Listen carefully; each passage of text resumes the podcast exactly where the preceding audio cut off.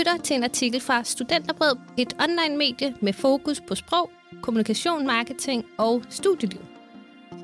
Denne artikel, du skal til at lytte til, er skrevet af Cecilie Marie Lundberg. Cecilie Marie Lundberg taler spansk flydende, og i fritiden øver hun sig på det arabiske sprog. Hun har lavet en guide med sine bedste tips og tricks til, hvordan du kan bruge karantænen til at blive bedre til det sprog, du drømmer om at mestre. Gør hjemmekontoret til en sprogcafé. Mange går med en drøm om at tilføje endnu et sprog til CV'et. Om det så er for hyggens skyld, fordi man skal ud og rejse i sommerferien, eller noget helt tredje, er det aldrig en dårlig idé at udvide sit sprogforråd. Du kan gå ind og læse på Studenterbrød, hvorfor netop dette er en god idé, og finde artiklen, derfor er det en god idé at lære et nyt sprog. Jeg er ved at afslutte min bachelor i Business Language and Culture med spansk fra Copenhagen Business School. Jeg taler flydende spansk, og jeg har et mål om at kunne begå mig på arabisk, inden året er omme.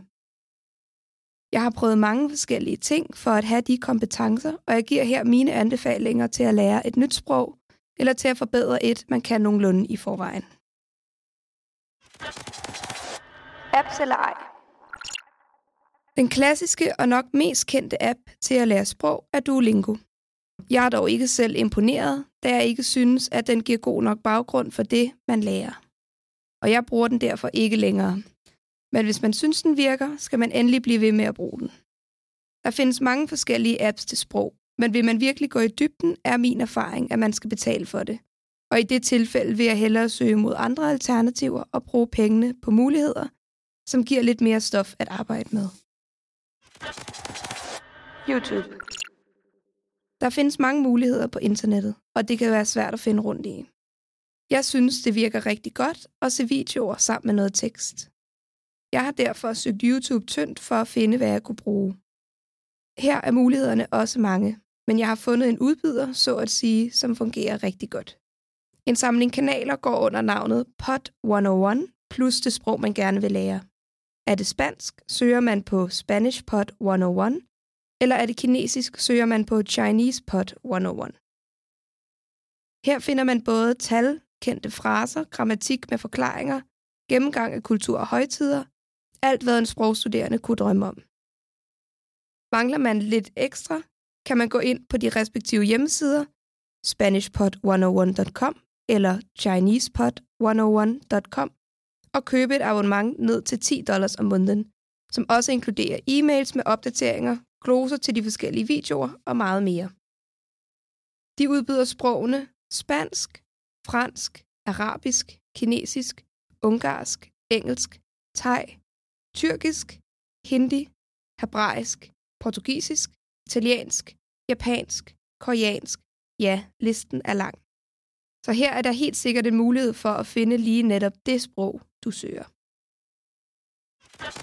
Hjemmeside. Har man brug for et mere personligt indblik i sproget, feedback på udtale og brug for at stille spørgsmål til grammatik, ord eller nye bogstaver, er der også hjælp at hente.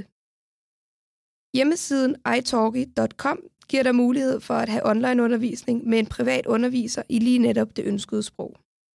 Man søger blot på det ønskede sprog og dialekt, hvor der vil dukke en liste op med forskellige mulige undervisere, hvor mange timer de har undervist og anmeldelser fra tidligere elever.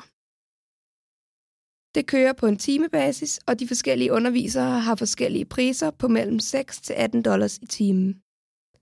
Specielt i disse karantænetider er det en genial måde at lære et nyt sprog på, fordi man kan gøre det hjemmefra. Personligt synes jeg, at man lærer rigtig godt af at få afprøvet sproget i rigtige situationer og samtaler.